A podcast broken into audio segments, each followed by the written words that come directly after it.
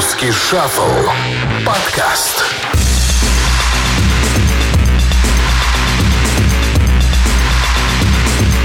Ребята, привет, и это 14-й, 14 выпуск русского шафла. Артур Кулаков и Олег Кармунин. А 13-го не было, потому что он у нас не получился. Да, мы что-то, короче, пробовали две недели себе, пробовали разные истории, думали, как это сделать. А сначала думали вам об этом не говорить, но какого хрена, знаете? Вот, мы стараемся, мы пытаемся что-то новое, иногда получается круто, а иногда не очень. В общем, да, на- наш внутренний редактор, он забраковал 13-й выпуск, так что мы перешагиваем и идем дальше. Как любители мистики, мы не будем выпускать 13 выпуск, но в 14 будет монеточка, о которой мы говорим чуть реже, чем о Децеле. Будет батл Слепакова со Шнуровым и новый альбом Фараона. Много поговорим про рэп с Мишей из Inside Show. Русский шаффл, погнали.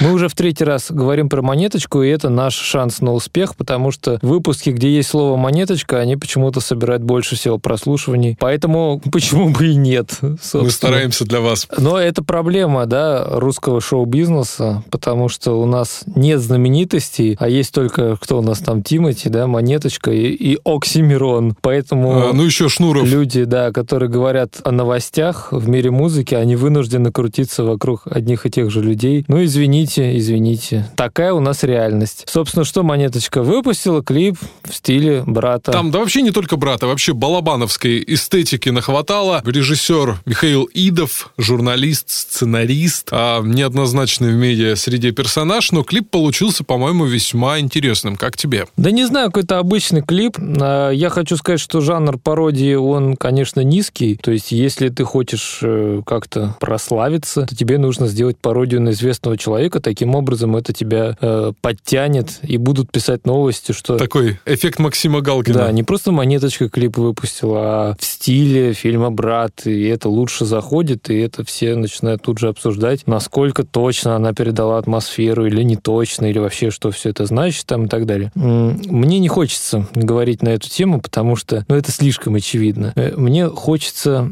скорее поговорить про ностальгию и как она задолбала, если честно. Почему тебя задолбала ностальгия? Это же так прекрасно, уютное ретро. Что, что в этом плохого может быть? Когда ты включаешь а, новый клип, а там все старое, и ты такой, ах, завернусь вот это вот одеялко воспоминаний. Вам прекрасно. Ну, ты знаешь, потому что я, наверное, уже давно вспоминаю 90-е. Мне давно уже эта тема была интересна. Я собирал сборник для самого себя старой русской попсы 90-х, там типа году, Так. году еще в 2008 все это слушал. Вот. Не то, чтобы я там открыл э, какое-то там невероятное знание, что, оказывается, 90-е можно любить э, еще тогда. Мне кажется, это вполне логично, то есть потому что люди в свое время слушали дискотеку 80-х, а еще раньше там Ну тос- и до сих пор. тос- тосковали по советскому времени. Ну, то есть люди, они всегда смотрят назад. Но когда это становится мейнстримом, то ностальгия, она начинает присутствовать везде вообще. Когда это твоя личная ностальгия, то есть я сидел там, Мгм. типа, 10 лет назад и вспоминал и пересматривал фильм «Брат», и проходит э, 10 лет, и я слышу звук 90-х в каждой новой поп-песне, я вижу отсылки к клипам тех лет, и люди уже не стесняются и начинают точь-в-точь повторять то, что было тогда, как, например, группа «Лава», которая у нас была Да, была в гостях. в Мгм. подкасте, делают кавер на э, Наталью Ветлицкую и, так далее. Кстати, у этого кавера стоит отметить очень забавная получилась судьба. Они выложили, видел, да, наверное, выложили клип на YouTube, и этот клип нахрен заблокировали за нарушение авторских прав. Просто пиздец. Да, это вообще жесть какая-то. То есть, э, что получается? YouTube, он же появился во многом за счет каверов. То Да? есть, там мальчики и девочки под гитару всегда пели каверы, и э, как бы это нормально. Джастин Бибер вылез благодаря каверам в свое время, Конечно, да. исполняя Cry Me a То River. есть я не очень понял, а что нельзя каверы больше делать. То есть это надо пояснить как бы публично. Это YouTube должен выступить с каким-то официальным заявлением отныне и во веки веков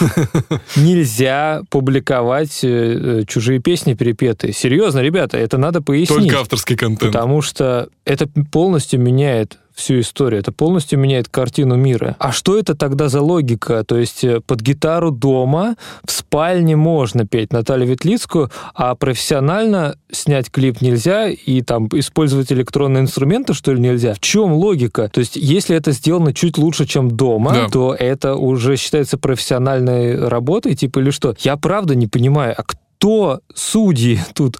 Судьи а, ну, кто? вообще, знаешь, тогда, получается, и надо пар... идти с топором на все корпоративы, где вот миллион групп исполняет всю эстраду от советских песен до там современной попсы. В суд, все в суд. В этой связи хочется, хочется тогда спросить, э, а должна ли Монеточка что-то родственникам Балабанова?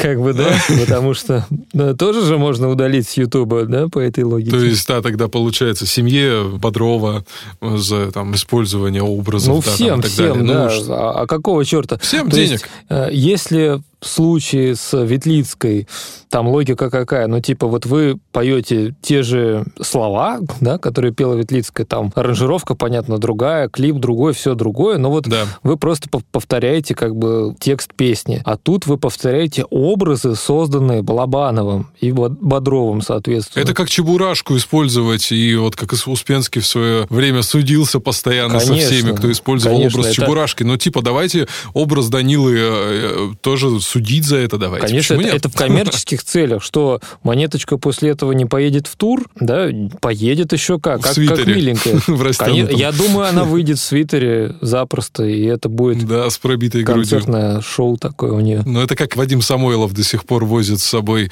фрагменты брата второго на, на гастроли и пускает их во время исполнения старинных песен. Да, то есть правда же человек деньги зарабатывает? Ну, зарабатывают деньги. И там еще, наверное, монетизация включена на Ютубе, то есть э, все нормально. Э, вот. И я посмотрел э, не очень много Монеточка Live, как создавался клип, угу. там съемочная группа, не знаю, человек типа 30, и там какие-то фургончики привезли, как будто снимают большое кино. Мне кажется, что вот этот копеечный фильм «Брат», который снимался реально за 3 рубля, у него была меньше съемочная группа, чем у клипа «Монеточки». Это пипец вообще, что происходит. Но мне, знаешь, кажется, если отойти немножко от этой истории с копирайтами и копипиздингом вот этим всем, мне кажется, этот клип, он э, дает нам такую прекрасную преемственность поколений, помимо всего, да, что в кадре не только же монеточка, там и Буланова, и Текила Джаз Федоров, и даже мистер Малой засветился, актер, не помню, к сожалению, фамилии, да, который играл немцев в «Брате», водит э, этот вагончик трамвая. И вот эта преемственность поколений, которая как бы, ну, не хватает остальным нашим артистам. То есть многие приходят на сцену и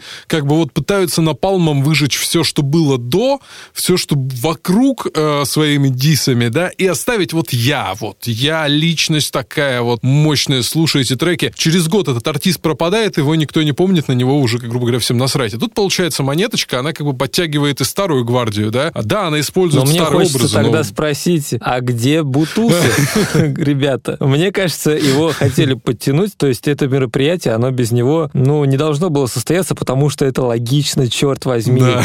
То есть монеточка должна открыть дверь, а там Бутусов стоит и такой, слушай, а здесь э, Туса Да, да, да, проходит, стоит. нет? Да, да, а, да. я ошибся и ушел.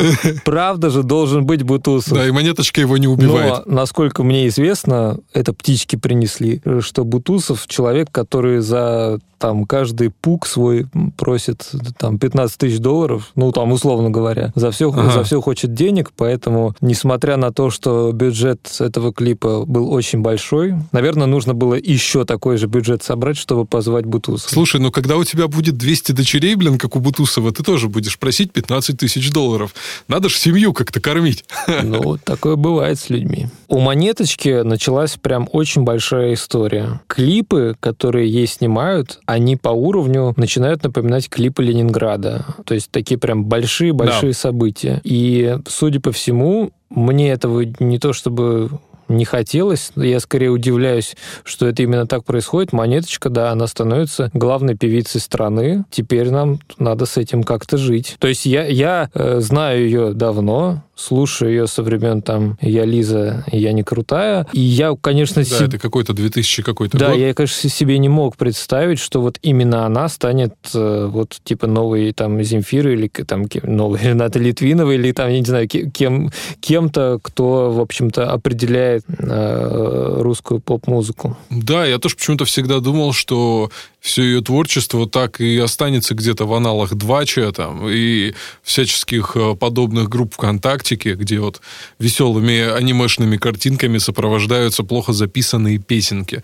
Вот, но мы видим, что можно из этого вылезти как-то, оказывается. Интересно, что будет дальше, синдром, опять же, второго альбома, потому что в наше время музыканты уж слишком быстро пропадают. Вот что будет с Лизой, я надеюсь, что все будет хорошо, будет еще интереснее, потому что она скорее талантливая, чем бездарная.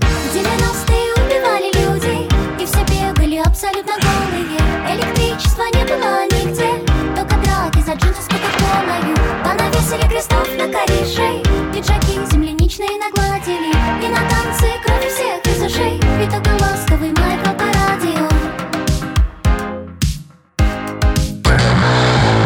Короче, случилось нечто прекрасное. Один седовласый мужчина с миллионными счетами е- задисел другого, который якобы задисел Москву. Отдельно, кстати, отмечу вот эту гениальную операторскую работу в клипе. Как вы поняли, речь идет про Семена Слепакова, да, в, в этом клипе, который, видимо, снимал, похоже, все тот же Сергей Шнуров, потому что снят клип ужасно. Нас не покидает ощущение, конечно же, что все это жирно проплаченный классный пиар. Да, и это потрясающая история, потому что один выпускает песню э, «Чем Питер лучше Москвы», где он опускает, по сути, Питер и восхваляет Москву. Да, какие прекрасные здесь условия. Все уже так напряглись и начали, да, дизлайкать этот видос. А Что там за аргументы? Типа, да, в Москве очень красиво, парки там, велодорожки. В Москве очень здорово гулять по городу, там замечательно, там всегда солнечно. Ну, в Питере грязно, мерзко, там бомжи и помойка, но зато духовности есть, есть с кем поговорить, да? Культура. Выглядит это все как э, полный там засер Питера и все остальное. Естественно, после такого хочется при- приехать именно в Москву. Дальше возникает э, Семен Слепаков. То есть надо, надо понимать, что это самые,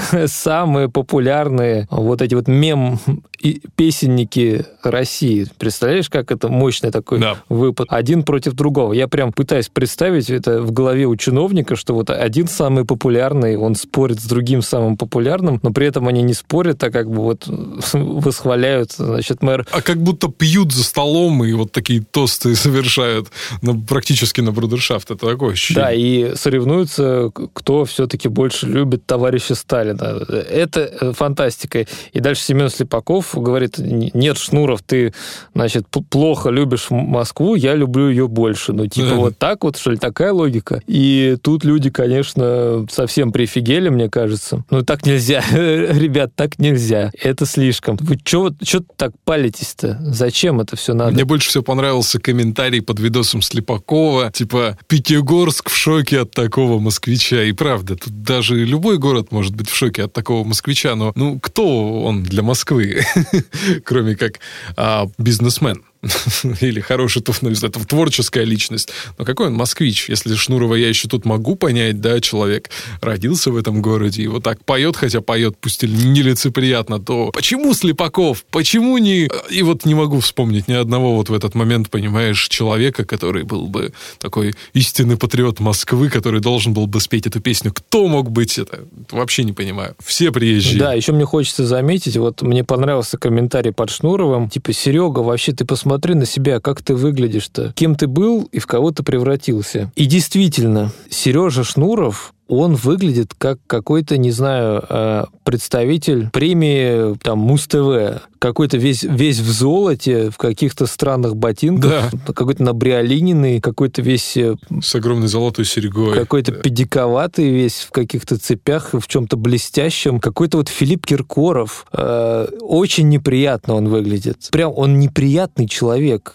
Сережа Шнуров. Да? Неприятный. На него, на него мерзко смотреть. То есть это вот какой-то вот отвратительный like персонаж шоу-бизнеса, знаешь, вот такой самый мерзкий, как Тимати из там 2006 года, какой-то такой, из фильма «Жара», который, значит, приходит и э, там шутит про пенисы что-то. Хочется сразу там пересмотреть, э, вот вбейте на Ютубе там Шнуров 2006 и посмотрите на этого нормального русского мужика, который там чуть ли не в тельняшке ходил и, значит, бухал, был нормальным человеком там, да, и каждый пацан с района мог считать его своим. Да, мне еще просто кажется, что тут, наверное, он немножко подрасклеился, подрасклеился, потому что вот удаль вот эта вся вот ушла вместе с Матильдой. Надо вернуть просто Матильду Шнурову, и все будет нормально, и запоет человек как прежде. Ну, типа водить теперь машину приходится самостоятельно, наверное. Я не знаю, в чем еще могут быть проблемы, почему он Да не не, погоди, ты, ты что, не читаешь сплетник.ру или что Нет. там? Я читал, что это Матильда придумала ему, типа, стиль, там что-то, она его наряжал, что-то такое я читал. Светская хроника, по крайней мере, так говорит. Но с ней-то он бухал, а тут расстался и бухать перестал. Типа подвел всех, понимаешь, своих фанатов, подвел всех русских мужиков. То есть к- к- шнур и алкоголь это знак равно всегда. А тут шнур, алкоголь в смысле не пьет. Че за ЗОЖ, что за хуйня? Почему? У людей, понимаешь, травма психологическая случилась после этого. А что, он не пьет, что ли? Я не знал. Он бегает, он бегает марафоны, посмотри его инстаграм. Он теперь марафонец. С сигареткой, правда, но марафонец. Не дай бог вообще увидеть такое. Э, не, мне кажется, вот его превращение в какого-то такого э, разноцветного петуха, это как бы дело нескольких лет. Это происходило постепенно. И сейчас вот на него смотришь, и вот хочется отвернуться, правда. Сергей Шнуров, верни мне мой 2007 Что с тобой, блядь, происходит? Да. Хочется сказать ему. Меня, знаешь, э, повеселило еще во всей этой выборной теме. Э, Очень много всяких роликов совершенно нелепых было, но веселей всего была Лариса Гузеева. Видел ее ролик в формате якобы бэкстейджа? Нет. Она там получает, выходит вот эта вот сваха всей Руси, выходит а, с текстом к камере, да, снимает ее как бы, ну, с руки, там, с какого-то телефона, не знаю. Получает текст и такая о том, ну, и читать начинает выборы, это гражданский долг, ну, там, так далее. Оказывается, ну, и она говорит, нет, ребят, не буду это говорить, можно я как-то своими словами? И заводит, выборы, это не твой гражданский долг. Можешь никуда не ходить, но если ты не лох, приходи и проголосуй. И вот у меня, у меня возникает вопрос. То есть тут как бы, что, котлеты денег предлагали только осознанно тем, кто постарше, и тем, э, с кем как бы, ну там, выходные вместе проводят, да, чтобы молодежь похихикала и типа, может быть, пошла на выборы. Либо я упустил момент, в котором наши родители начали разговаривать на таком вот типа молодежном языке, что и если не лох, то приходи. Это, это вообще чё? Ты знаешь, вообще вот вся история с выборами, которые там постоянно происходят в нашей жизни, это же не история про выборы. Там, ну, смешно говорить, кого мы выбираем или не выбираем. Все понятно. А история э, про музыкантов и каких-то культурных деятелей, то есть э, кто не, не- не сможет выстоять и, и пойдет и зашкварится, типа вот что-то в таком духе. Как будто вся страна э, сидит, у нее такой чек-лист от типа, ага, этот зашкварился, этот зашкварился. Вот те кто не агитировал и се- сегодня не агитирует, их, наверное, стоит внести в какую-то красную книгу, особо почитать, как людей, которые ни разу не согласились. Я не знаю, есть такие люди. Вот моя, моя же любимая история про певца Дельфина, который дважды участвовал Да. в предвыборной всякой хуйне. Ну да, но мы вспоминали эту историю уже в одном из выпусков наших. То есть даже самые святейшие святых, они в этом участвовали. Вот кто, кто этот человек, который э, остался непобежденным? Знаешь, меня веселит еще, веселит еще вот эта когорта людей, которые как бы вот которым уже ниже уже как бы некуда, да, то есть они и так находятся на дне. И листая несколько дней назад ленту Фейсбука, мне предлагал а, проголосовать, сходить в видеообращении на выборы Марк Тишман. Ты вообще знаешь, кто это? Я плохо помню. Ну вот и неважно. Это, ну, вот, ну вот он, понимаешь. И вот эти люди. И тут же как бы у нас идет Гузеева, а следом идет Шнуров со Слепаковым. Ну вот как бы мы понимаем немножко, да, очертания современной вот этой эстрады. И мне уже сложно назвать это какой-то сценой, э, какой-то рок-сценой, что это поп-сцена, блядь, бардовская песня, не знаю. Это просто эстрада, и это просто люди, которые зарабатывают деньги на нас с вами. Поздравляю. Здесь, в Москве, ты не поверишь Есть культурная программа. В Третьяковке побываешь. Чё, нормальная затея? Хоть еще одно узнаешь. Ты название музея. А если вдруг захочешь ЗОЖа Есть коньки и самокаты. Секс в заряде есть Сережа Крепок мускулом покаты. Жду, короче, по любасу. Синька в планах или режим. Здесь на месте станет ясно Ёбнем или побежим. Ёбнем или побежим. Или ёбнем. И побежим.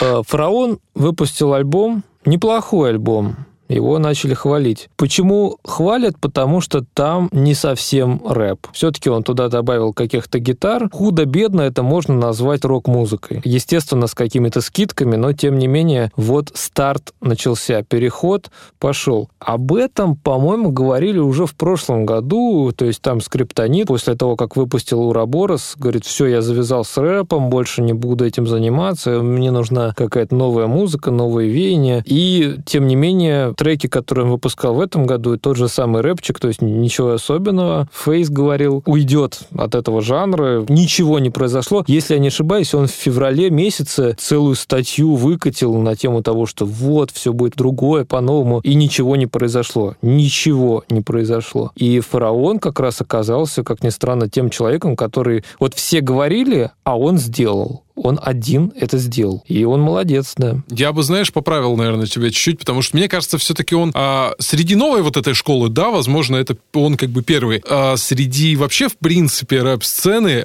лично для меня выделились в этом смысле а, ребята из группы Анаконда с а, началом, ознаменовали такое начало перехода а, от рэпа к року. Их прошлогодний альбом э, «Выходи за меня», как бы он, ну, расскажу так. Сначала Анаконда сделали частушки, местами матерные, да, в таком таком хип-хоп стиле, все это было так весело, квадратно, хорошо расходилось на цитатки, мемчики, чтобы поорать на концерте. Но вот а в прошлом году они выпустили альбом, который очень э, напоминает New Metal, но это не New Metal, да, но это уже не прошлые частушечные куплеты, то есть ребята вдарили по полной по гитарам, и энергии стало гораздо больше. Следом за ними пошел Noise MC с треком «Марафон» после, помнишь, до слезного интервью у Дудя, тоже он там нехило вложил энергии. И вот у меня именно тогда, в прошлом году, появилась четкая ощущение, что гитар снова становится больше, больше, больше. Если даже не сколько самих гитаристов на сцене, сколько вот этой рок-энергетики в треках. Ее заметно больше. Людям хочется драйва. Я еще хочу сделать важный дисклеймер, потому что нам напишут в комментах, типа, ха, вы что, дураки, что ли? В рэп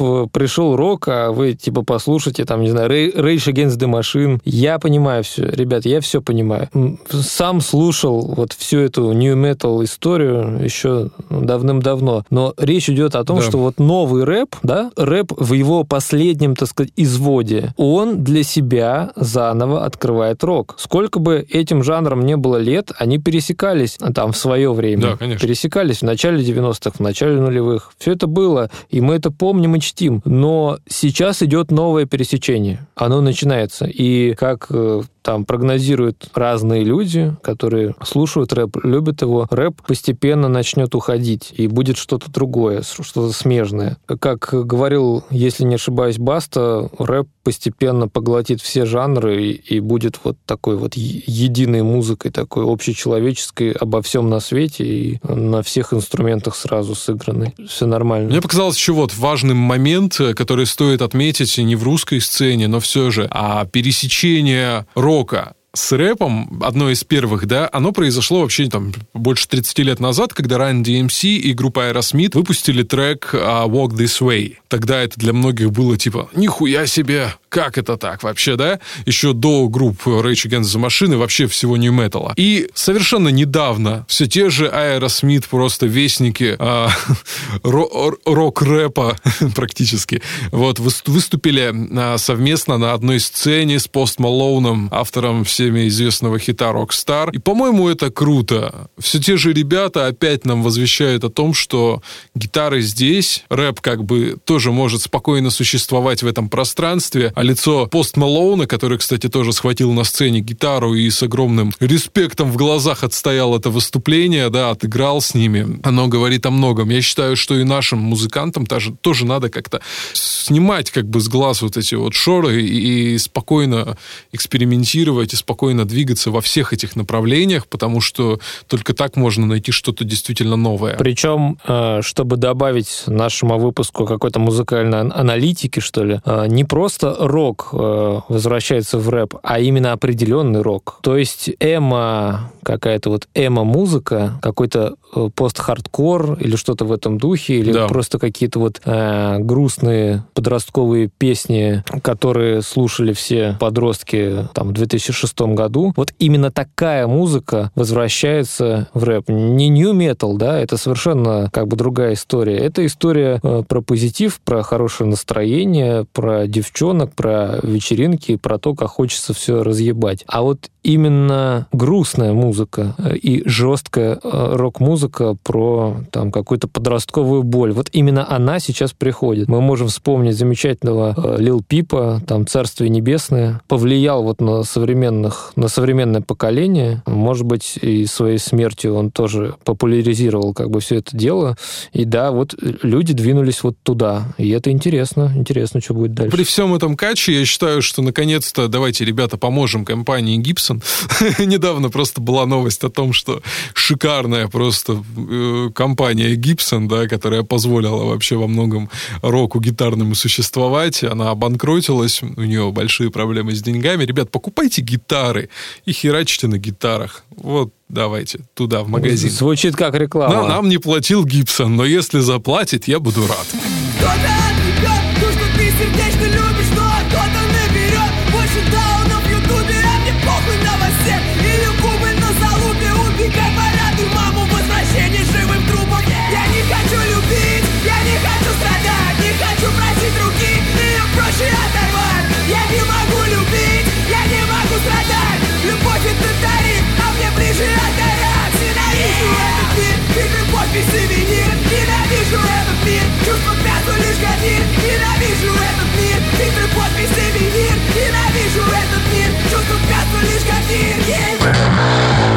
Короче, ребята, теперь мы хотим вообще поговорить про судьбу рэпа, про то, как рэп развивался, что с ним происходило и что вообще может его ждать. И самое интересное, по какому пути он может и, может, даже должен дальше развиваться.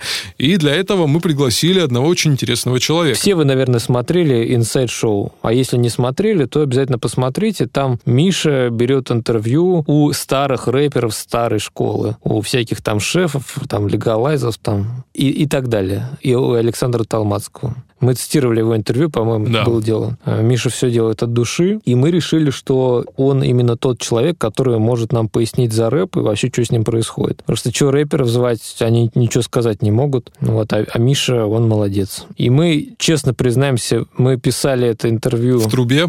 в туалете вокруг ка- кафельной стены. И это место как бы напоминало нам о рэпе. Э, Да, мы писали это интервью для других немножечко целей и для другого выпуска, для 13 выпуска. Но поскольку он не состоялся... Но fuck this shit. Да, слушайте его здесь и не пишите нам про то, что плохой звук. Мы знаем, что плохой звук. И так мы больше писать не будем. Ну все, ребят, тогда вдохнем поглубже и послушаем, что нам расскажет Миша. Русский шаффл.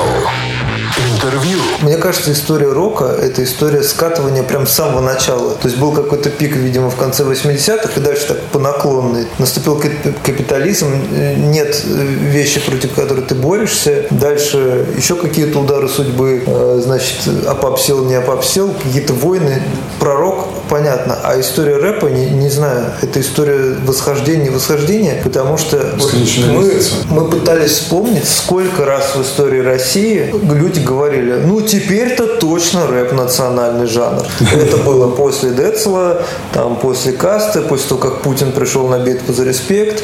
Это происходит э, А при... после Версуса, да, что Это происходит каждые три года, каждые пять лет. Ты, поскольку занимаешься этим всем, и ты явно видишь больше, чем мы. Что с рэпом в России? Что с ним происходит? Ну, э, тут как бы несколько моментов. Я, допустим, начал слушать рэп э, во времена вот э, расцвета Децла. Это 2000 год был. Вот. Но, тем не менее, начал слушать не благодаря ему, а благодаря группе Bad Balance. Вот. э, Попала просто кассета «Город джунглей», и мой одноклассник, э, в общем, говорит, а у меня так получилось, что у меня была кассета Децла, он говорит, давай поменяемся. Я говорю, а ты мне что? Он говорит, а я тебе кассету Bad Balance, там, «Город джунглей», еще с Михеем последний альбом.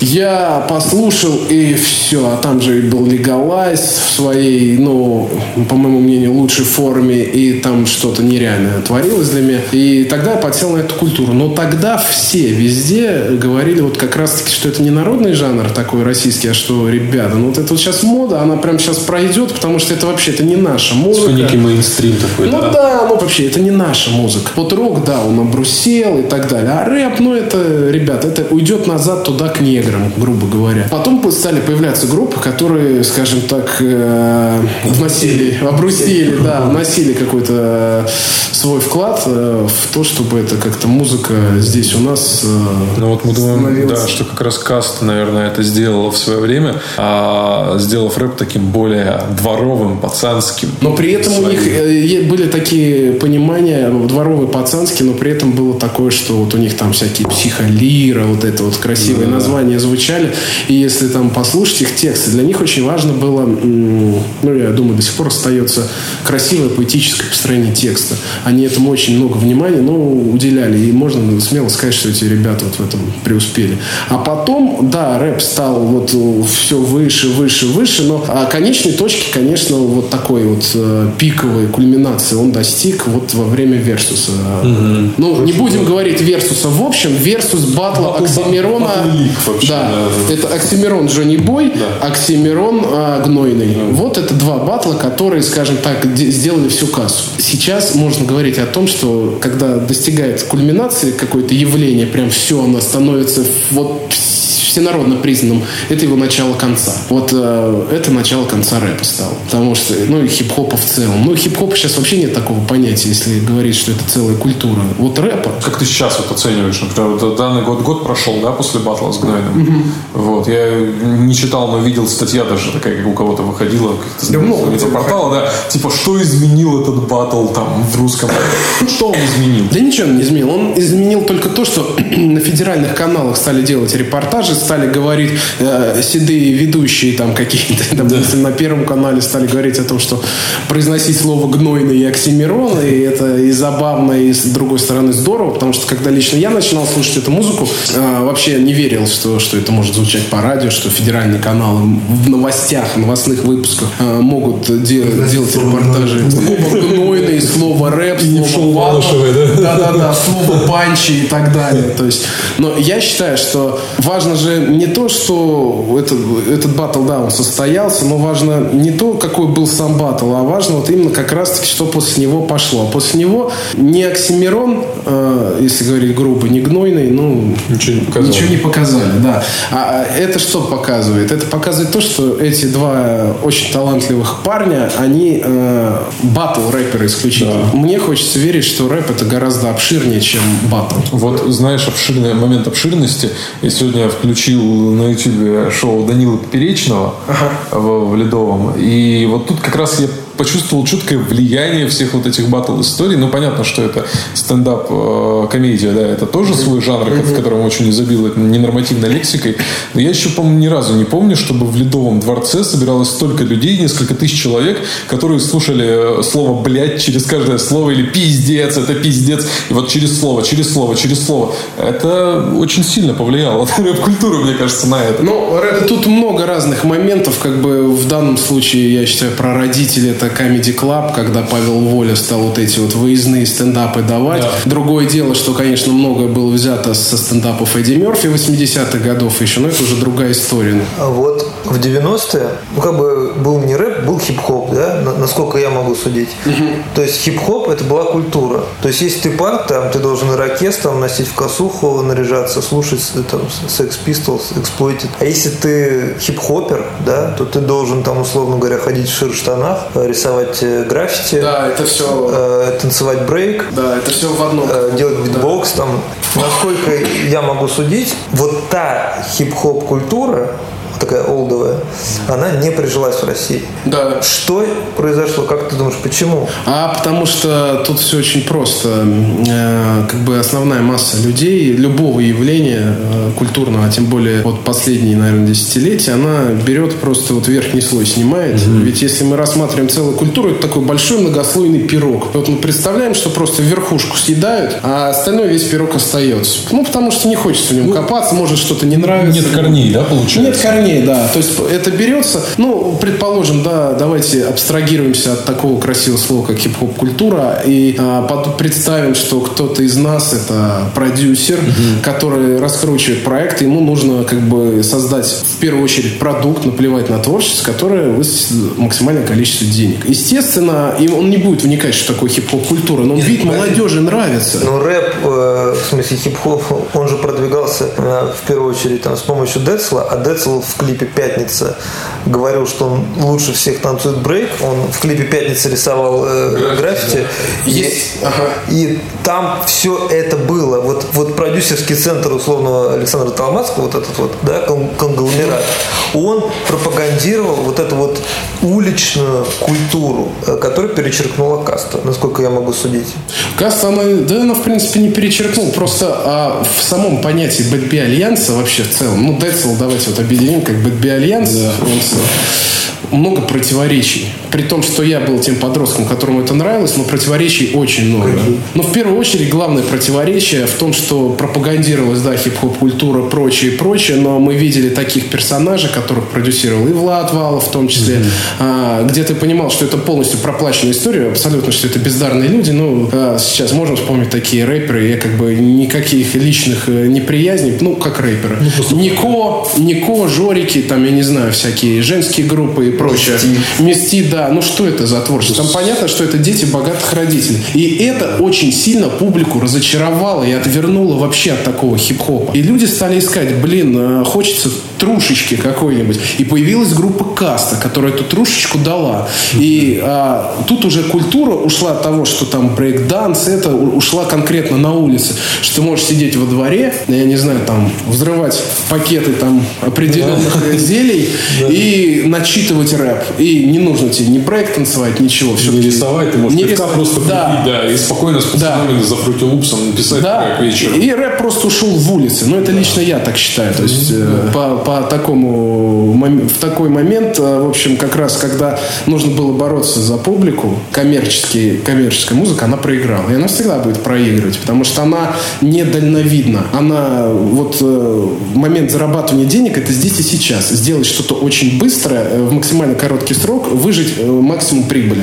Скажем так, то, что делается, ну, если так угодно, от души, то, что де- э, делается вот с каким-то таким, я не знаю, старанием, не только группа каст, еще такое явление было, как группа многоточие. Лично меня очень сильно повернула группа многоточие. В моем сознании повернулась. Я просто помню, я жил в Самаре, был 2000, 2004 год, приехала группа многоточие. Как бы до Самары не так все легко доходило, будем так говорить, там диски, кассеты. Вот, но вот многоточие доходило. Но никто из моего окружения, ну, кроме тех, кто вместе со мной слушал рэп, ну, про многоточие, ну, что-то там отдаленно слышал. И когда я увидел, что эти ребята, которых никто не знает в лицо, а вообще никто не знал их в лицо, о которых не пишет пресса, их клипы там Да, клипов у них не было, ни радио, ничего. Это просто зал, там люди друг на друге стояли просто. И все орали многоточие, многоточие, все треки наизусть. Вот это я понимаю. было. их, э, у них была вот эта вот так называемое сарафанное радио, да, то есть, что сейчас уже практически исчезло, сейчас ты перекидываешь записи ВКонтакте, но тогда это было очень актуально. Все Да. эти кассеты,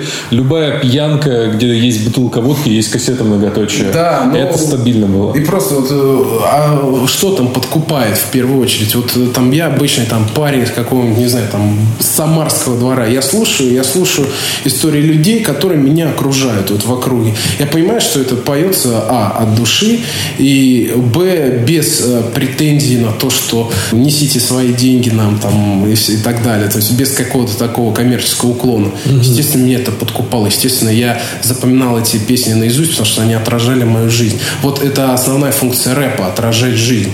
Сейчас, мне кажется, эта функция вот у многих, по крайней мере, фрешменов, назовем их так, да, свежих. вот этой вот. У них э, э, есть нюанс, их рэп уже не отражает жизнь. Абсолютно. Вообще, то есть человек, э, ба- банальный вот пример, недавно обсуждали трек там того лидера, да, вот этот панк-рок мальчик, я читаю его интервью, где он говорит, что ничего не употребляю, о суициде не думаю, хожу в тренажерку, занимаюсь спортом, у меня все хорошо. И полностью ко- слизывает как бы Да. западный продукт. Да. И Это просто- называет даже песни, как американские да. альбомы. Это просто как бы коммерческая история. Он, то есть, собрал из конструктор и подал. Вот, пожалуйста, как бы покупайте. Но там нет истории. Это вот как раз история про вот эти слои. Все, слой становится тоньше и тоньше, который снимается. Скоро будет просто пудра.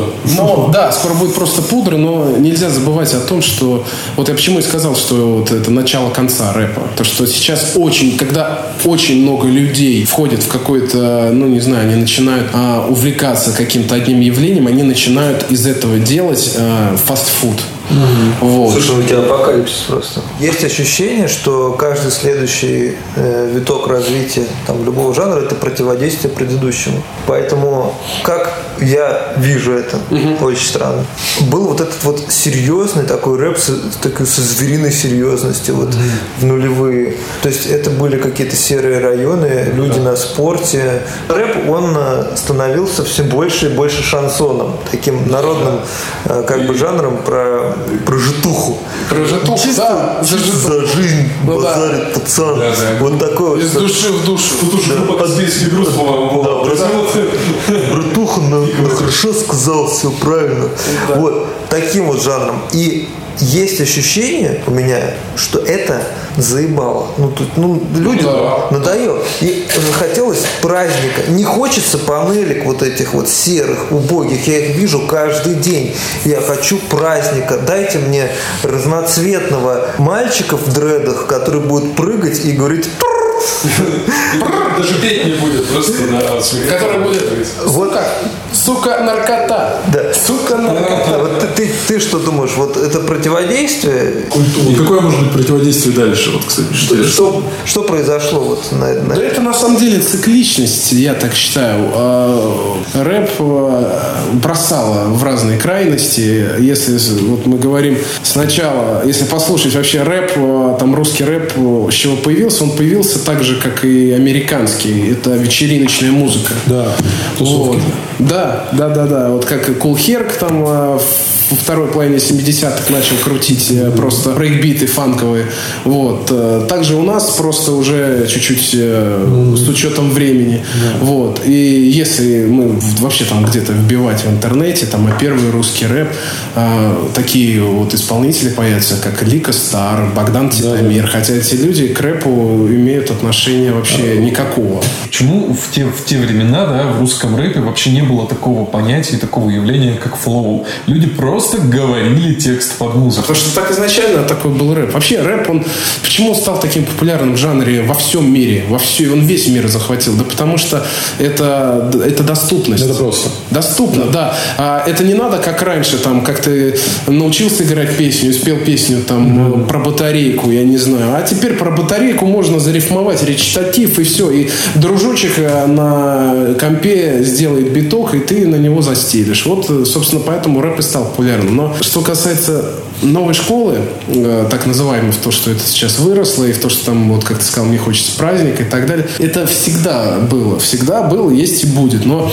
а, как бы рынок, если уж мы будем говорить таким коммерческим языком, он должен а, представлять некое многообразие. А сейчас основная проблема русского рэпа, он стал однообразен. Все превратились в цветных мальчиков, которые поют «суки, наркота», «суки, наркота». Ну, и они как бы сменяют друг друга, как бы сменяют друг друга, и мы не, порой не замечаем. Да, уже, кто да. это. Даже никнеймы стали настолько а, как бы заводские, как с завода Слушайте, ну вам и- поставить, вы Да. отличите, там, я не знаю, да многие не отличат, если просто не видеть название треков, Да. там, Lizer, там, я не знаю, Thrill Pill и так далее. Ну, вот, Да нет, конечно. образно говоря. Плюс, а, вы говорили про 90-е, что не было такого понятия флоу, его и сейчас уже нет.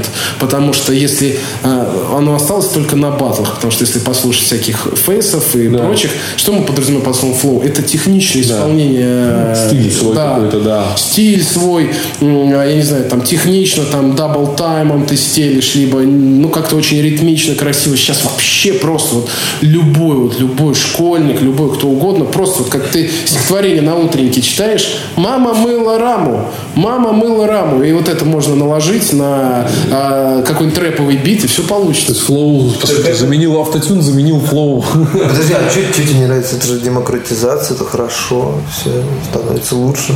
Стандартизация, я бы даже назвал. Может быть, для, для общего, э, как бы для общего это хорошо, но, как сказать, если мы, грубо говоря, вы привыкли есть какой-нибудь, не знаю, ну, любите вы натуральный йогурт, малиновый, чтобы там кусочки ягод было и так далее. А тут раз а, упростили это, вот, э, упростили изготовление этих йогуртов, они перестали быть натуральными, туда стали доб- добавлять кучу ГМО, всякой херни, но зато это может делать каждый.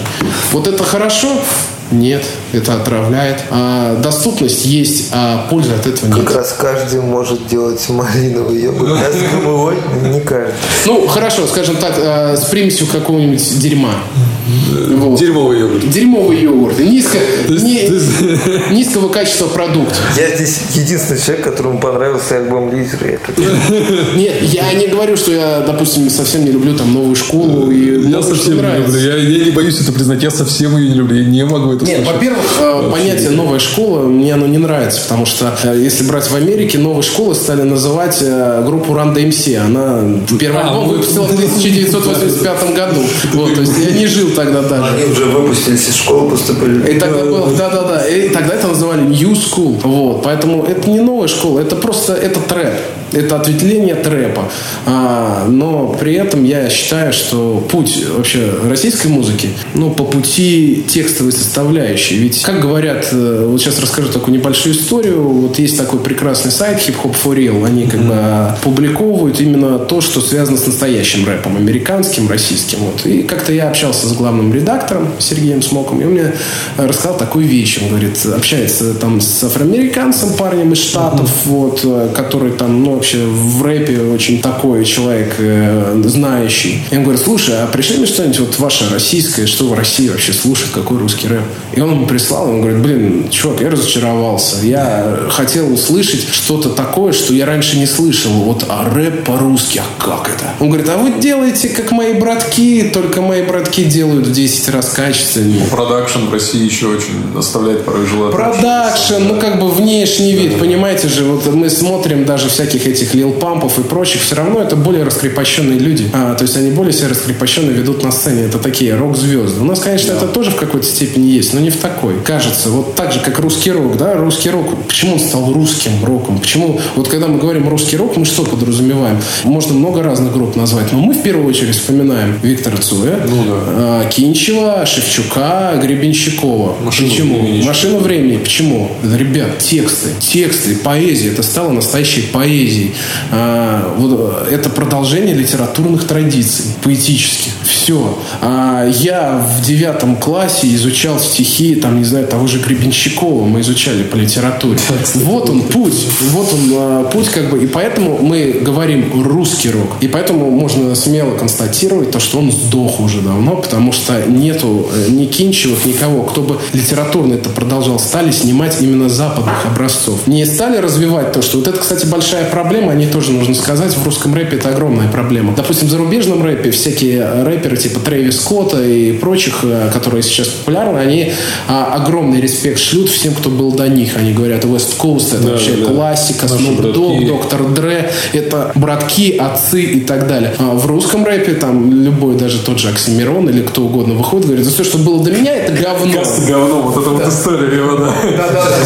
А это в середине там, ну, 2000-х, это когда он только начинал, он вышел на сцену. Там даже к концу нулевых да, где-то. Да, и кажется, концу, да, он вышел на сцену и начал орать, типа, всем залом, каста говно. Да, да, да. Каста ему там чуть не вставила, и он, в общем-то, извинился потом, насколько я знаю. Нету вот этой... про- Понятно, чтобы исполнителю, рэп-исполнителю себе заявить, особенно в батловой вот этой стезе, надо всех засирать. Да. Но должно быть какое-то некая, а, некая преемственность присутствовать должна. Но с другой стороны, преемственность кого? От кого нам брать? То есть э, у нас оригинальных вот артистов, в принципе, изначально не так много. А вообще есть такие рэп-группы, допустим, вот э, 90-х, э, которых сейчас, ну, вспомнят, наверное, только те, кто вот э, слушал тогда этот рэп. А, Вот помимо многоточий касты, это были такие группы, ну, Юг, Дерево жизни была такая группа, которая вот сейчас Мияги Эншпиль очень популярна, а оказывается 20 лет назад группа Дерево жизни этот стиль уже сделала. Вот, просто это было чуть повеселее, техничнее, надо признать. То есть Бла- Бланш были, была такая группа, так и не выпустившая ни одного альбома. То есть были такие группы, ни на кого не похожие. Группа Крэк, допустим. Да. Вот. Асай. Асай. Очень самобытный чувак, который сейчас ушел просто в какой-то небытие с своими новыми альбомами. Бледный а, с группой 2517, э, который пошел, кстати говоря, надо отдать ему должное, он пошел по этому пути. То есть он пошел по пути русской словесности, он пошел по пути именно русского рока. И я считаю, что это очень правильный путь. Потому что альбом «Русский подорожник» я бы назвал одним из очень сильных рэп-альбомов именно, несмотря на то, что он как бы использует там в качестве стилистики такой канонический русский рок. Я считаю, что э, вот именно такой должен быть рэп. Рэп должен идти по, по пути стилистики, иначе в чем его смысл? Ну, мелодичности мы- гораздо есть более мелодичные жанры. По какой-то энергетике, по веселью, ну, слушайте, ну, там всякие хаосы и прочие, ну, в принципе, которые сейчас успешно Ну, любая используют. LJ, Да, там, да. Федуки и так далее. В чем тогда ценность этой музыки? Как э, Влад Волов сказал в начале, в 91 году, что рэп – это информация о том, как мы живем. Вот должна быть информация о том, как мы живем. И э, вот я начал как раз вот эту историю про то, что парень э, с Америки, из Америки сказал, что, ребят, ну а почему с вами не делаете? Как раз я вспомнил фильм, не так давно он вышел, рассказывалась история возникновения Вест Коуста в Лос-Анджелесе. И говорит, почему там именно пошел такой стиль? Синты такие мягкие, более мелодичные, но вот эта гангстерская тематика. да. Почему? Говорит, а потому что у нас солнце, у нас пляжи, вот, это просто, и человек идет, он более расслаблен там, в любом случае. От этого появилась такая более расслабленная музыка, не такой, не такой жесткий хардкор, как в Нью-Йорке, там, каких-нибудь Ониксов там, а все звучит так мягче, хоть и тоже жестко, но мягче. То Самарская музыка, она должна, как и Самара, московская. Вот мы в России, вот мы, ну, грубо говоря, северная страна. Из Костромы окать должны все. Да нет, просто вот даже мы северная страна. Вот э, где наша ментальность? Я знаю, где наша ментальность. Наша ментальность очень хорошо проявляется на Урале. Вот это вот просто гениальное, по-моему, изобретение уральский рэп. Вот это чуть ли не единственное стилистика. Витя АК? Витя а, ТГК, Витя АК, да, вот эти ребята, которые O74, да, те люди, которые сделали именно уральский рэп. Ну, уральский рэп это пошел с группой K-Plays. и Я считаю, А, что все... Наумблик, да. Да, Наумблик, это Вот, все... кстати, поэт, пожалуйста, ты Да, вот, ну, и да, надо сказать, э, положительный пример. И, собственно, с AK Place можно сказать, что вот это ответвление пошло к ТГК и так далее. То есть это вот такой, скажем так, э, мутировавший AK Place в этом плане, да. Есть такой стиль. Был когда-то такое понимание, как волжский стиль. Были там группы Белые братья, Злой дух и так далее, что как-то типичный ритм была такая группа, вообще ни на что не похожая. Много названий. А интересно, вот это хороший момент про самобытность, потому что философский вопрос, э, рэп, он типа не из России, как его обрусить-то непонятно. Какой, на твой взгляд, самый самобытный такой э, человек, который сделал рэп действительно типа русским, да? Да, да. Как, как, как с кем он набрусил? А, Это, ну, несколько имен могу назвать. Это в том числе Андрей Бледный. Это э, Роставели и группа Многоточие, если...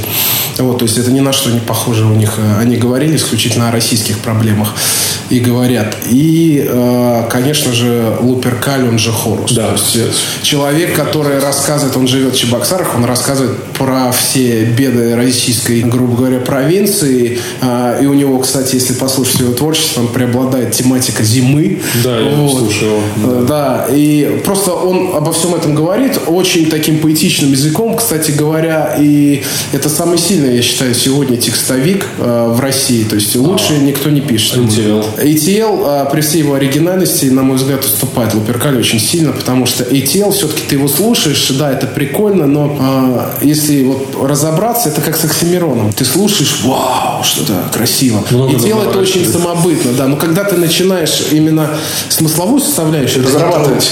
Нет, это true, но просто когда ты на- начинаешь смысловую составляющую вот, э, раскладывать, ты понимаешь, что все равно а, внешнего чуть больше, чем внутреннего. А у Луперкали очень много внутреннего. Но у него, у него такие метафоры. Ну, извините, там э, в рэпе, когда ты слышишь такое, что там, ну, я не знаю, ту- тучи на небо накинули плащ, и гроза их застегнула на молнию. Вот если не путаю, вот такая, ты просто слушаешь, и ты понимаешь, что это абсолютно поэтично, это абсолютно в духе какого-нибудь, я не знаю, там, ну, не, не Пушкина, но Брюсова, может быть, какого-то, я не знаю.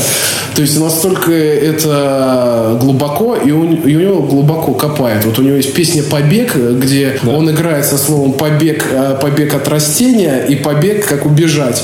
Вот. Слушай, а можно я буду адвокатом дьявола? Давай, давай, конечно. Потому что как-то все очень поэтично. Брюсов у нас тут появился. Я прям так...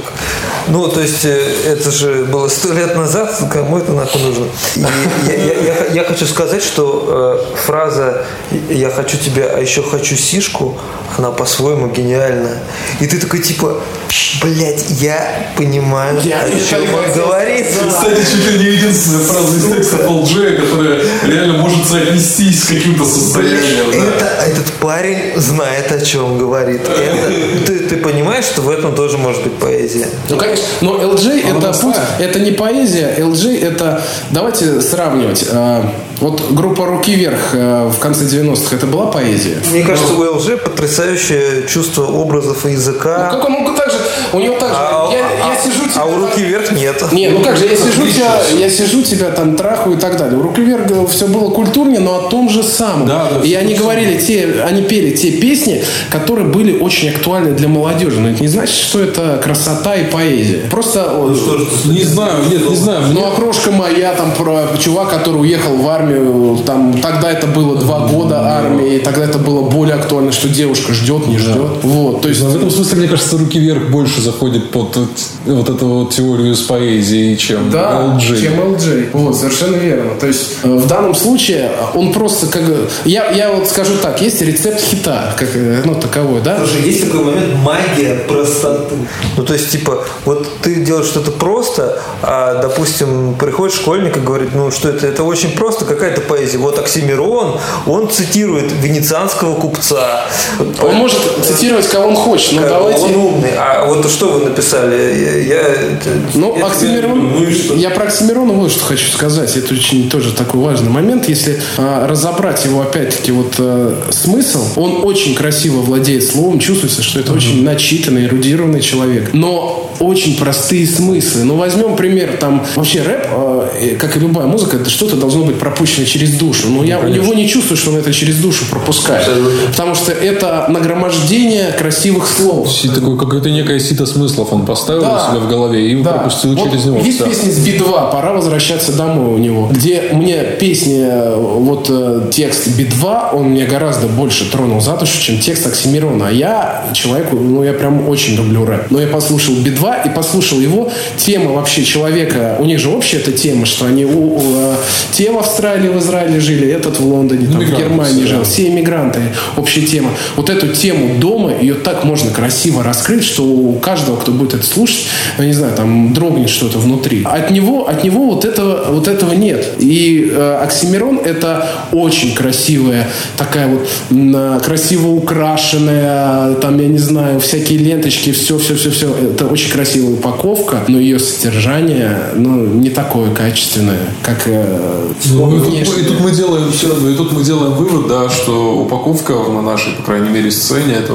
делает очень большую услугу артисту. Ну, если, если не все. Да, маркетинг, да, ну, безусловно, да. То есть, если тот же самый Хорус, он мог бы быть гораздо, ну, Луприкаль, да, он мог бы быть Конечно. гораздо популярнее Мирона, будь он а, более грамотно упакованный, если бы он не сидел у себя дома. Да. Я, я вспомнил еще одну тему. Да. Вот я рос в такой ситуации, там, когда, условно говоря, Юрий Шевчук, э, он продвигал законопроект о том, что нельзя типа петь под фанеру, да? Э, И петь под фанеру считалось плохо. Все говорили, фу, это попса, Да, поют под фанеру, вообще какой ужас, как им не стыдно. Это в советское время там выступала Эдита Пьеха, там музыка того-то, слова такого-то, поет Эдита Пьеха. Это было все в советское время. А мне хотелось слушать вот в мои молодые годы человека, который сам что-то прожил, сам написал написал, и музыку там желательно, и текст, и, в общем, это вот он, он себя выражает, душу свою изливает, он все. Есть такое ощущение с этими всякими гострайтерами, со всеми этими чуваками, которые продюсируют э, минусовочки, что время Эдиты Пьехи, которая музыка Вернулась? Слава так вот возвращается. И как бы что происходит на самом деле? Ну, в этом плане, как бы, я катастрофы не вижу, если это, а, если это музыка исключительно. Если пишут минуса, это Ну, это круто. нормально, не все Да, умеют. не все умеют писать музыку. Что касается гострайтинга текстов, я считаю, что если ты пришел в такую субкультуру, как рэп, если ты э, не можешь ничего написать, тебе нечего сказать. Уйди. Нечего здесь делать. Не, явление-то такое есть? Явление есть, а это, вы понимаете, нечего сказать. Вот кто там, Фадеев или кто сказал, что сейчас эра э, музыкально, музыкального дизайна.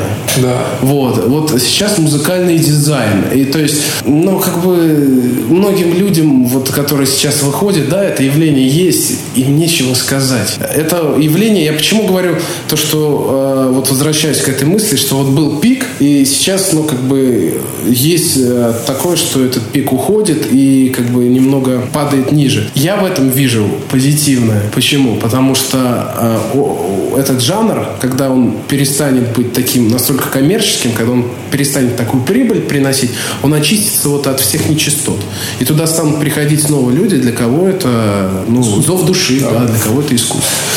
Вот. И, к сожалению, сейчас вот это музыкальный дизайн. А гострайтинг, еще раз, я когда слушаю вообще а, исполнителя, которого раньше не слышал, для меня очень важно, что он мне говорит, что он мне несет. Ну и зачем еще важно? И зачем, да. Вот, вот он мне говорит, и я хочу понять, что он говорит. Я человек, который рос, я не знаю, я обожал первый, до сих пор обожаю первый альбом Дельфина, где каждый трек это месседж какой-то. Вот, вот каждый, это про это, это, не знаю, про веру в Бога, это про наркотики, это там э, про надежду, это про любовь. Вот. И я, как, как бы, мое музыкальное мышление в рэпе, оно формировалось именно вот в таком ключе, что каждый трек это должен быть посыл. Ну, хорошо, один сделать, как тогда принято было репрезент, там, где ты там бомбишь э, потенциальных своих соперников. Но основная эта часть, она должна не что-то говорить. И, к сожалению, сейчас вот такого нету, чтобы вышел человек и сказал, «Эй, мне вот много есть что рассказать». Я имею в виду из молодых прям папа папа папа пам все по полочкам. А, к сожалению, такого нету. Нету, часто говорю, и, может быть, это выглядит как брюзжание, с одной стороны, но нету рус- таких рэперских, кинчевых, цоевых Шевчуков. А хочется. Хочется, чтобы какой-нибудь рэпер Башлачев такой пришел и написал «Время колокольчиков» только в рэп-ключе. Вот это да. И чтобы а, мы э, с вами обсуждали, допустим, не э, ту деградацию, в котором в данный момент, в данный момент находится жанр, э, а обсуждали вот, а вот как вот это он сказал, красиво, а какой-то, какая метафора. Вот, хотелось бы, чтобы кроме вот Хоруса Лоперкали кто-то был еще. Ну, знаешь, может быть, действительно это и рождается все, правда, в подвалах, в подворотнях, в квартирах, в небогатых, да, а как тот же самый Хорус, который творит у себя дома, не переезжает в Москву, Да. там, да, и пишет у себя исключительно, он там вы- выкладывает в в Инстаграм фотки, как он играет в PlayStation, и, Да. в общем, никаких там Celebrity Life там и не пахнет. Это музыка обычного человека, который живет в этой стране, он это прочувствует. Также, в принципе, и русский рок, когда у него был взлет, он жил именно так. Дешевый алкоголь, э, какие-то вписки, концерты, тусовки, денег не хватало всегда и так далее, и так далее, и так далее. И заметьте, когда уже пошла конкретно вот эта вот коммерческая история, русский рок стал загибаться. Ну, конечно, определенный новый виток дал э, фильм «Брат 2» со своим саундтреком для русского рока. Там тоже было очень много коммерческого уклона у многих артистов. Они, Да, но тем, Несколько треков они ушли э, но тем не менее, там полковнику никто не пишет, там Би-2, я не знаю, там еще более популяри- популяризировали Земфиру с песней, там я искал у тебя. Сплин, те же самые. Ну, то есть, как бы это э, культовый сборник был. В рэпе вот э, хочется что-то подобного. Хочется, чтобы как раз-таки вот были те же, я не знаю, там квартирники, может быть, вот из тех же квартирников, я думаю, что вырастут такие люди. Чтобы вот мы сейчас, все-таки Хорус, это взрослый человек, уже достаточно там э, Руставели, там и МС-1.8, это тоже взрослые дяди, да, которые уже... Вот э, хочется, чтобы вот парни молодые, там 19-20 лет, Такой простой, я напоследок хочу задать такой простой и при этом сложный вопрос. Кто для тебя главный рэп-герой? российские, Да. Ну, их, наверное, такую триаду, я скажу, своих давай. рэп-героев. Первый, конечно, это вот э, то, что связано с группой э, Bad Balance. То есть я начинал с этой группы. Это Шеф, Легалайз, Михей, альбомы Каменный лес, Город джунглей. Это то, что вот я случайно услышу, я не смогу это переключить, скажем так. Второе место, конечно, ну, это не по значимости, а по по количеству. По количеству, да, по времени, скажем так, по временным промежуткам. Это, конечно, многоточие. Каста тоже имела определенное влияние, но многоточие это то, что лично меня очень сильно вдохновляло. Ты, когда слушал их, э, ты понимал, блин, надо быть честным. И, кстати, тоже это очень важная функция там хип-хопа, а, чтобы ну, нести какое-то вот такое еще и позитивное влияние, да, что справедливость это круто, а, а, я не знаю, там... Научить жизни ребят молодых. Ну да, как- только, только не так, ты учись давай, ты занимайся спортом. Это всегда как бы... Ну, это Миша Маваши погорел на Ну, это, теме, это, да. к сожалению, всегда с приставкой анти идет, потому что люди чувствуют, что им навязывают. А третий – это Хорус Луперкаль, тот исполнитель, который меня когда-то вернул к рэпу. Вот вы начали говорить, что потом рэп совсем ушел в подъездную тему, шансон, вот как раз при- пример АК-47. Именно это меня отпугнуло очень от рэпа, потому что ну, мне хотелось вместе с ним расти, а не деградировать. И э, тут я слышу внезапно там э, третий альбом проекту Вещи, это 2014 год, с треком, значит, «Корабль дураков», я просто понимаю, а еще так можно, вот оно что. И это тоже очень сильно на меня повлияло. Вот три, три такие вот, э, три ступени такие. Я, я вообще бы пожелал всем людям, э, которые вот интересуются нынешним рэпом, просто вот это послушать. И, может быть, э, я уже старый пердун и уже не соображаю, может быть, они скажут, чувак, ты чушь несешь, вот, послушай этого. Я буду очень рад, если такое будет. Но мне что-то подсказывает, что такого не будет в ближайшее время. Пишите в комментариях, Миша почитает. Да, да, да, да. А Есть ли такие люди или нет? Вот э, именно желая как-то возродить вот это понимание рэпа в том виде, который я сейчас изложил в тех мыслях, собственно, мы и задумали проект Inside Show.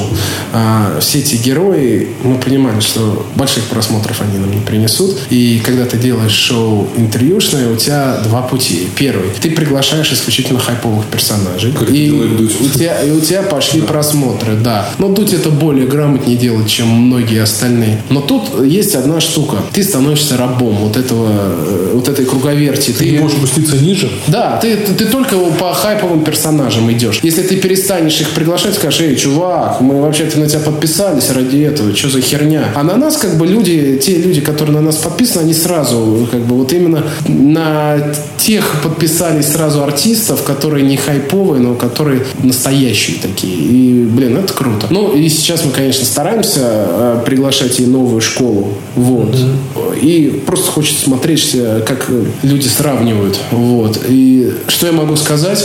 Из личных э, наблюдений, из личного опыта, старая школа, люди старой школы, я не знаю, может быть, это они просто сейчас повзрослели или что, но они гораздо проще и приятнее, как люди. То есть они гораздо более приземленнее, они гораздо более, более интеллектуальные, вот, больше любят размышлять. И вот, я не знаю. Может возраст, может просто не- некуда уже do meu А может быть уже, да, еще смысл, смысл как-то себя выпячивать, уже можно там побыть собой. Но Мне кажется, это время, потому что вот я типа полгода назад делал интервью с Александром Пономаревым, в прошлом продюсер группы «Сплин». Он мне говорит, Олег, классно, я на тебя подписан. Слушай, Олег, а что сейчас модное послушать? И я такой, типа, блин, вот я вырос, я вырос на группе «Сплин», продюсер группы «Сплин» спрашивает меня, что послушать, и хвалит меня, что я крутой. И э, я себя как-то сбил эту с- спесь, потому что это ну, неправильно так думать, потому что вот если помню, в 98-м году ты сказал, вот тот э, Пономарев бы мне да, сказал. да, да, да. Потому что это уже не, это другой человек, это не тот Это- человек. они меняются, да. Есть, просто такое понимание, да, что человек, он уже не трансцендер. Просто какой-то... э, А а кто-то вот как был, кто-то как был, он таким и остался. Просто как-то так получилось, что у него успех, успех его не изменил. И, кстати, еще тоже одно важное, э, важный тоже нюансик по поводу э, русскости. Э, мы вот, чтобы эту тему закрыть, мы, ну, если посмотреть наше интервью с группой Грот, мне кажется, они очень правильную вещь сказали. Они сказали, что я говорю, а как вот эту русскость нащупать? Говорю, почему вот те люди, которые вот там с балалайчкой вроде все делают, они ну, не выходят в топы, что называется. Они говорят, да, совершенно правильная вещь. Они говорят, а не надо это делать вот так вот в лоб. Вот это а, балалайчка и в народной рубашке ты там а, рассчитываешь как частушки. Да. Это должно быть глубже вплетено. Вот а, я с огромным нетерпением жду такого артиста, который нашу русскую вот самобытность, нашу русскую культуру вплетет а, вот а, в русский хип-хоп. Потому что есть группа Калинов Мост в роке. А, там, я не знаю, есть, а, если 90-е тоже вспомнить в роке, помните, там вот а, очень модно было гармошечку, вот, да, вот Чижа, группа ноль. группа ноль, Чижи компания, там у Алисы песня Дождь и трасса Е95, я просто очень люблю Алису. Вот, все это было. И это, это настолько звучало, звучит по-русски, что ты иностранцу поставишь, он, может быть, не поймет, но он поймет, блин, это самобытно, это не наших ребят копируют, это какие-то свои ребята, и у них свои правила. Вот я хочу, чтобы у нас были свои правила. Русский шаффл. Подкаст.